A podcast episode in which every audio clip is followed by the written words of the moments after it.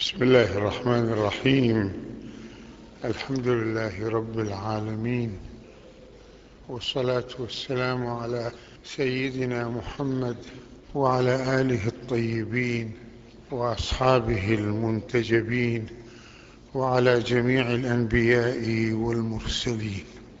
ومن أحسن قولا ممن دعا إلى الله وعمل صالحا وقال إنني من المسلمين. في هذه الآية يريد الله سبحانه وتعالى أن يوجه المسلمين إلى نقاط ثلاث ليكون قولهم أحسن القول باعتبار أنه يرتفع به إلى الله ويبلغ درجة القرب منه ويؤكد انتماءه إليه في القضايا الأساسية في العقيدة وفي العمل. فالدعوة إلى الله هي فريضة على كل مسلم ومسلمة. فعلى الإنسان أن يهتم بأن يكون داعية إلى الله بأن يدعو الناس إلى الإيمان به وإلى عبادته وإلى طاعته بحيث يكون ذلك كل اهتمامه لأن مسألة الإيمان بالله هي مسألة تتصل بالوجود كله والتي ترتفع بالإنسان إلى أن يعي ارتباط وجوده بالله وارتباط كل تفاصيل حياته به وأنه بدأ من الله وينتهي إليه. هذه مسألة الدعوة إلى الله ولكن الناس في غفلة عن ذلك.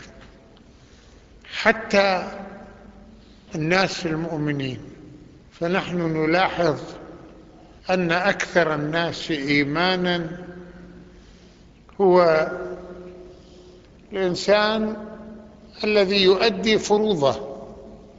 صلي صوم حج يترك شرب الخمر وهكذا.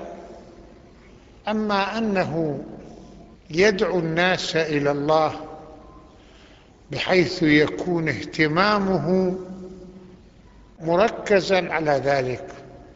فهذا ما لا يمثل اهتمامات المسلمين حتى أن الإنسان لا يهتم بمراقبة أهله زوجته أبويه أولاده في أن يدعوهم إلى الله وإلى عبادته وإلى طاعته مع أن الله دعانا إلى ذلك. وأنذر عشيرتك الأقربين وأمر أهلك بالصلاة واصطبر عليها. يا أيها الذين آمنوا قوا أنفسكم وأهليكم نارا وقودها الناس والحجارة. مما يوحي بأن الله يريد منا أن يكون كل واحد منا رسولا لأهله.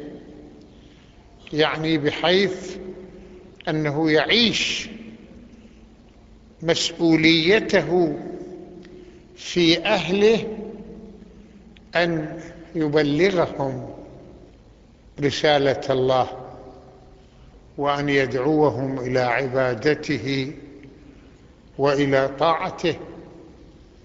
ونحن نلاحظ في العصبيات السياسية والعصبيات الحزبية أن أي شخص ينتمي إلى خط سياسي معين يقف في قمته شخصية سياسية أو إلى حزب معين فإننا نرى الكثيرين من الناس يجهدون أنفسهم في الليل والنهار من أجل الدعوة إلى هذا الزعيم أو إلى هذا الحزب. وربما يعادون الناس الذين لا يقبلون منهم ذلك أو الذين لا ينتمون إلى ذلك. وهذا ما نراه في العصبيات السياسية والعصبيات الحزبية. يعني الإنسان لو قارن كم هو اهتمامه بالله وكم هو اهتمامه بهذا الزعيم أو بهذه الشخصية السياسية أو بهذا الحزب السياسي. يجد اهتمامه بالله صفر وإذا أكثر من الصفر خمسة بالمئة. ويرى اهتمامه بزعيمه وبشخصيته السياسية وبحزبه وحركته ومنظمته مئة بالمئة. هذا واقع موجود. يعني نحن صحيح أننا مسلمون نصلي ونصوم ولكننا شعب العصبيات. عصبيات التي تعادي حتى من أطاع الله لأنه لا يطيع هذه الشخصية السياسية. وتصادق حتى من كفر بالله ومن عصى الله لأنه ينتمي إلى هذه الشخصية أو تلك. لو فرضنا أردنا أن نفتش عن عمق هذا الوضع لرأينا أننا نعبد الناس من دون الله. عبادة الخضوع العبادة الاستغراق في الشخص أو الاستغراق في الحزب بحيث يجعل الإنسان حياته خاضعة لانتمائه في ذلك أو هذا. نحن الآن لا نقبل أن ينتقد أحد شخصا نخلص له سياسيا أو حزبيا. يعني الآن لو فرضنا أعطيكم مثل يعني إحنا نحاول نكتشف أنفسنا. لو فرضنا مريت بالطريق وسمعت واحد يسب الزعيم اللي تنتمي له أو الشخصية السياسية التي ينتمي إليها هذا الحزب أو ذاك. تسكت أو تعمل مشكلة. لكن خليك أسمع واحد يسب الله. تقول لك شو دخلي أنا الموضوع؟ أو يسب الدين. فمعناه أن إخلاصنا لهذا الشخص الذي ننتسب إليه ونخلص له أكثر من إخلاصنا لله. سب الله مش مشكلة. بس يسب فلان قلبت السماء على الأرض وكثير من الناس الذي لاحظنا مشاكل تصير أنه واحد يهجم على شخص ويضرب شخص والله سب فلان. بس سب الله مش مشكلة لأن الله أهون علينا من الناس الآخرين.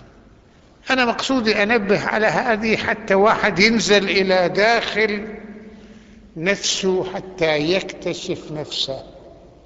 هل هو مخلص لله أو مخلص لعباد الله؟ هذه واحد. فدورنا هو كيف ندعو إلى الله؟ ومن أحسن قولا ممن دعا إلى الله. ولتكن منكم أمة يدعون إلى الخير. الفقرة الثانية وعمل صالحا.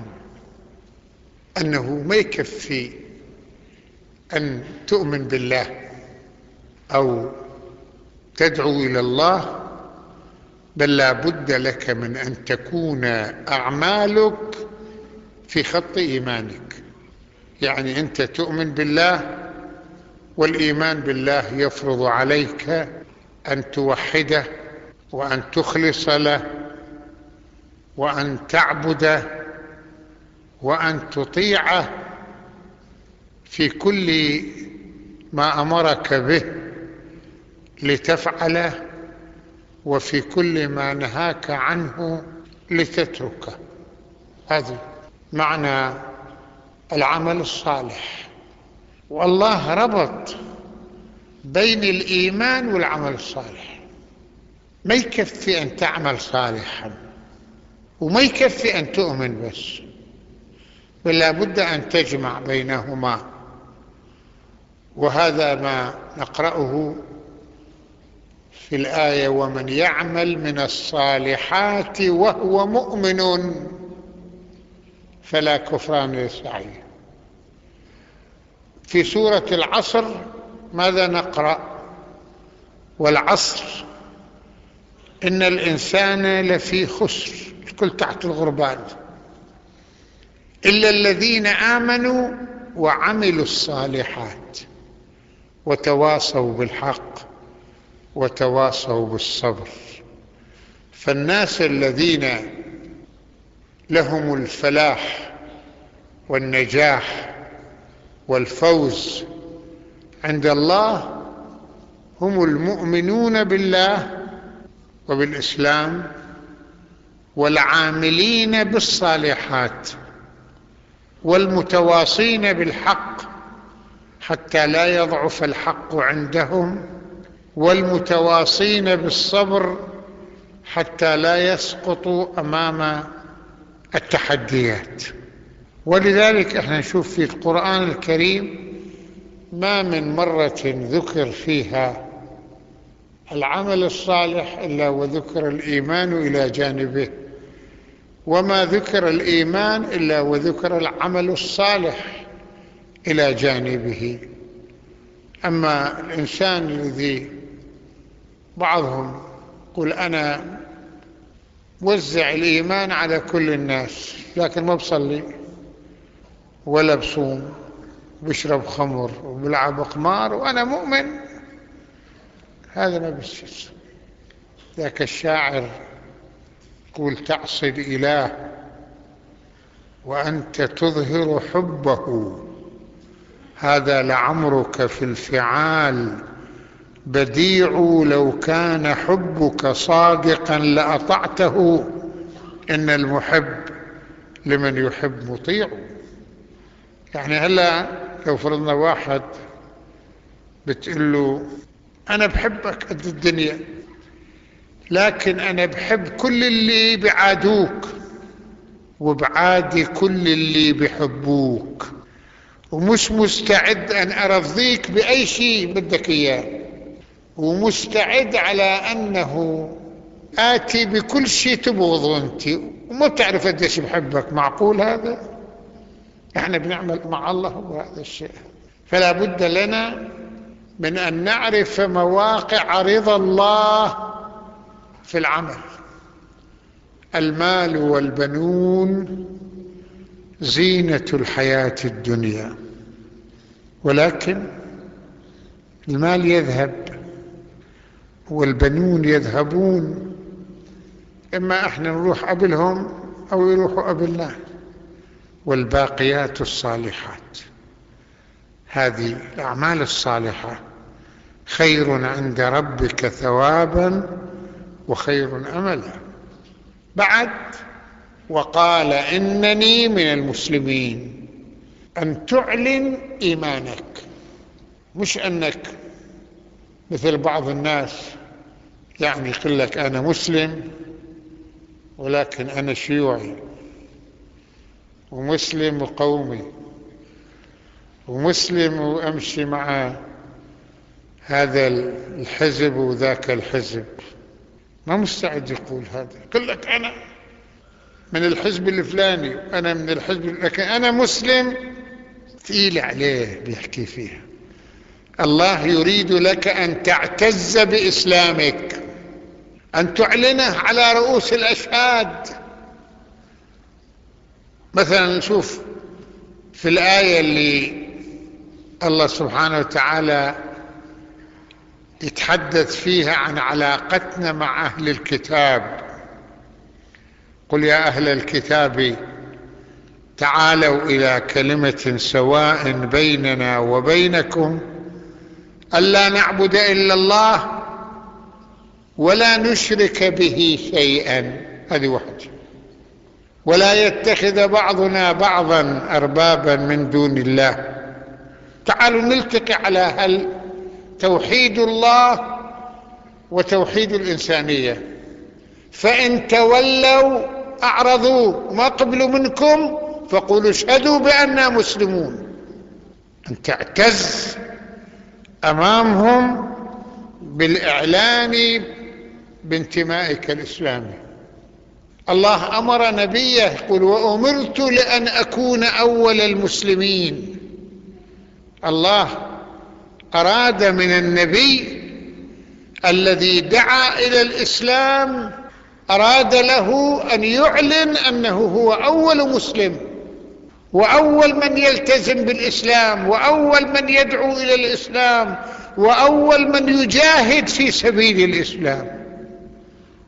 وإحنا بنعرف كيف الله سبحانه وتعالى أراد من نبيه الذي جعله خليلا واتخذ الله إبراهيم خليلا صديق وهي درجة من أعلى الدرجات. إذ قال له ربه أسلم. قال أسلمت لرب العالمين. رفعت العشرة.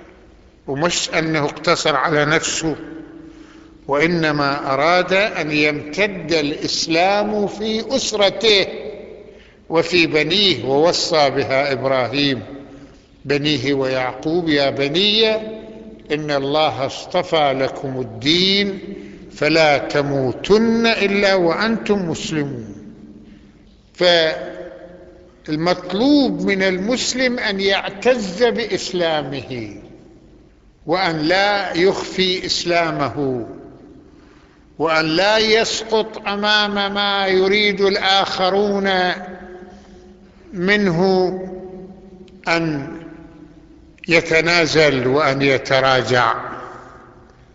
إذا أيها الأحبة هذه الآية تقول إن أحسن القول وهو القول الذي يرضى الله عنه ويقرب صاحبه إلى الله إنه من دعا إلى الله وحمل الرسالة وأراد للناس أن يؤمنوا بالله وأن يرتبطوا به وعمل صالحا في كل ما أراد الله له من عمل صالح وأعلن إسلامه لأن إعلان الإسلام هذا يشجع الناس الآخرين على أن ينتموا إلى الإسلام انتماء صريحا في مواجهة كل الذين يقفون ضد الإسلام